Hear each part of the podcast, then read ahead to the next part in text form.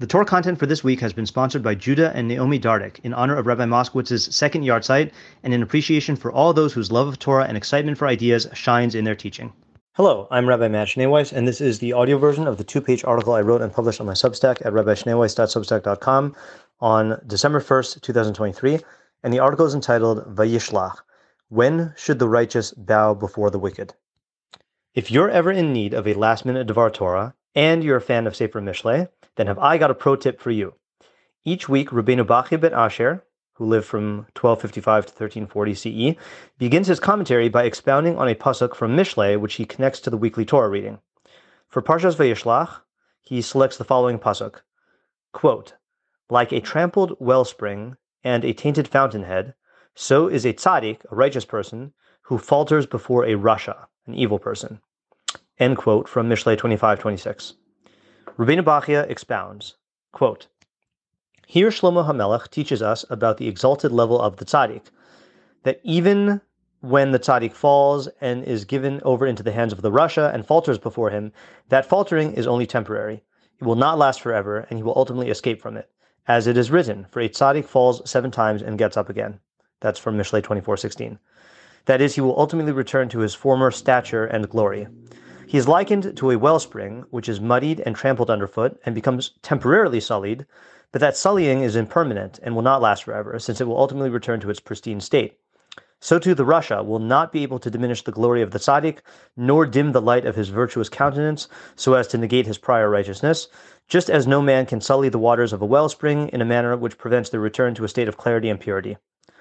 In the Midrash, Breshis Rabbah 75.2, it is stated, like a trampled wellspring and a tainted fountainhead, so is a tzaddik who falters before rasha. This is Yaakov, who called Esav my lord several times.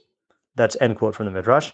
And even though he ultimately was saved from his hand and was restored to his clarity like a wellspring, nevertheless we find that he faltered and was exceedingly subjugated before him, such that he needed to, to send him a tribute and messengers. End quote from Rabbeinu Bachya. Rabbeinu Bachya's citation of for a tzaddik falls seven times and gets up, suggests that he understands our wellspring pasuk to be about the tzaddik's integrity and resilience. The tzaddik will remain committed to his principles even if the rasha temporarily hinders him. Since these principles are in line with God's will, i.e., the design of the world, the tzaddik's commitment will be rewarded and he will ultimately flourish once again. At the same time, Rabbeinu Bachya's emphasis on the tzaddik's eventual return to, quote, his ma'ala, stature, and kavod, glory, imply that our pasuk is about the tzaddik's reputation in the eyes of others, something which the tzaddik doesn't value intrinsically, but which nevertheless has an impact on his life and the lives of those around him. After all, the tzaddik strives to be a beacon of righteousness in the world, and a tarnished reputation will impede that goal. Nevertheless, our pasuk teaches us that even though a rasha might temporarily sully a tzaddik's reputation, the tzaddik will not allow the rasha to corrupt him the fountainhead of his righteousness will continue to flow pure, and the muddied waters will eventually return to their pristine condition. The question is, what are the parameters and limitations of the idea in this pasuk?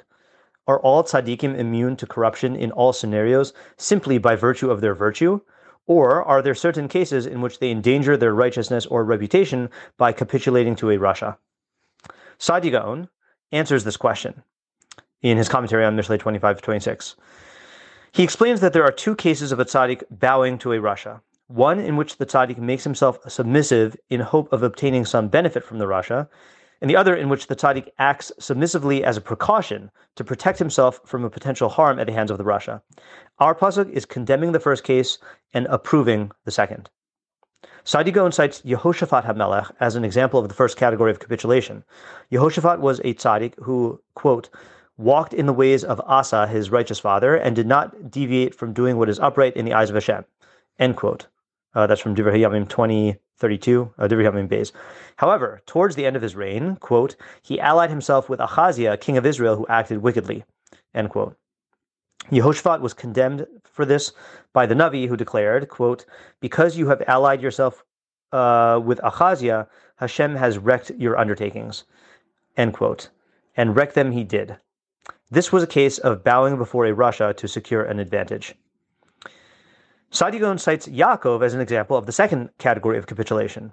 Yaakov was concerned that Esav would kill his entire family out of revenge for being robbed of his birthright and his blessing. He took several precautionary measures to protect himself, his wives, and his children. One of his strategies was to behave in an obsequious manner towards Esav. Yaakov sent him gifts, referred to himself as your servant and to his brother as my lord, and literally bowed to him, as it is stated. Then he, he himself went on ahead of them and bowed earthward seven times until he reached his brother. This was clearly a case of a tzaddik bowing before a rasha out of precaution. Yaakov was not interested in obtaining any benefit from Esav. At the time of this article's publication, we will have been at war with Hamas and the forces of evil for 56 days and counting. Our enemies have killed 1,200 plus Israelis, wounded an additional 3,700 plus more, and are still holding on to 140 plus hostages. Even without knowing the myriad details that have not been disclosed to the public, it is reasonable to assume that Israel has had to make some of the most difficult choices in its 75 year history. Regrettably, many of these choices involve the question of whether we ought to make concessions to our enemies, enemies who are the very embodiment of evil. I refer not only to the incredibly complex decisions in the effort to save the hostages, or to the strategic considerations involved with waging the ground war in Gaza, or to the need to work with other groups and nations with whom we have strained relations. I am also talking about the daily decisions faced by Jews around the world as the wave of global anti Semitism continues to rise. When should we take a stand for Israel, and when is it wiser to keep quiet? Is calling attention to instances of anti Semitism a precautionary measure, or are we just giving more power to those who seek to intimidate us? Should we refuse to compromise our positions on Israel if doing so jeopardizes our safety and the safety of our families? To what extent should we concern ourselves with Israel's reputation? Is the reputational damage temporary or permanent? I don't know the answers to these questions. I doubt there is a single answer, rule, or policy that would obviate the need for a case by case analysis. But I do know one thing that we should look to the Torah for guidance. Shlomo HaMelech didn't write that pasuk in Mishlei merely as an intellectual exercise. He wrote it so that we could learn how to make better decisions and hone our Mishlaic intuition. Rabbeinu Bachya and Saadia Gaon didn't cite Parshas Vayishlach for the sake of our literary enrichment. They pointed us towards the example of Yaakov so that we can emulate him when we find ourselves in similar circumstances. This single idea from Mishlei may not be sufficient to help us figure out what to do in every situation, but each idea we learn is another tool in our decision making toolbox. Each idea increases the odds that we will do the right thing when called upon to act. As for the present war, we have one more advantage that our enemies lack. We know which side will win because we know which side Hashem supports. Granted, we don't know what the outcome of this war will be, but we do know what the endgame scenario will look like. As this week's Haftarah, Sefer Ovadia, concludes, quote, and saviors will ascend Mount Zion to judge the mountain of Esav, and the kingdom will be Hashem's, end quote. But there's a catch. We have to earn that divine support by acting with righteousness and wisdom. If you've gained from what you've learned here today, please consider contributing to my Patreon at www.patreon.com slash Rabbi Schneeweiss. Alternatively, if you would like to make a direct contribution to the Rabbi Schneeweiss Torah Content Fund, my Venmo is at matt-schneeweiss, and my Zelle slash Chase QuickPay and PayPal are mattschneeweiss at gmail.com. Even a small contribution goes a long way to covering the cost of my podcast and will provide me with the financial freedom to produce even more Torah content for you. If you would like to sponsor an article, shiur, or podcast episode, or if you are interested in enlisting my services as a teacher or tutor, you can reach me at rabbischneeweiss at gmail.com. Thank you to my listeners for listening. Thank you to my readers for reading. And thank you to my supporters for supporting my efforts to make Torah ideas available and accessible to everyone.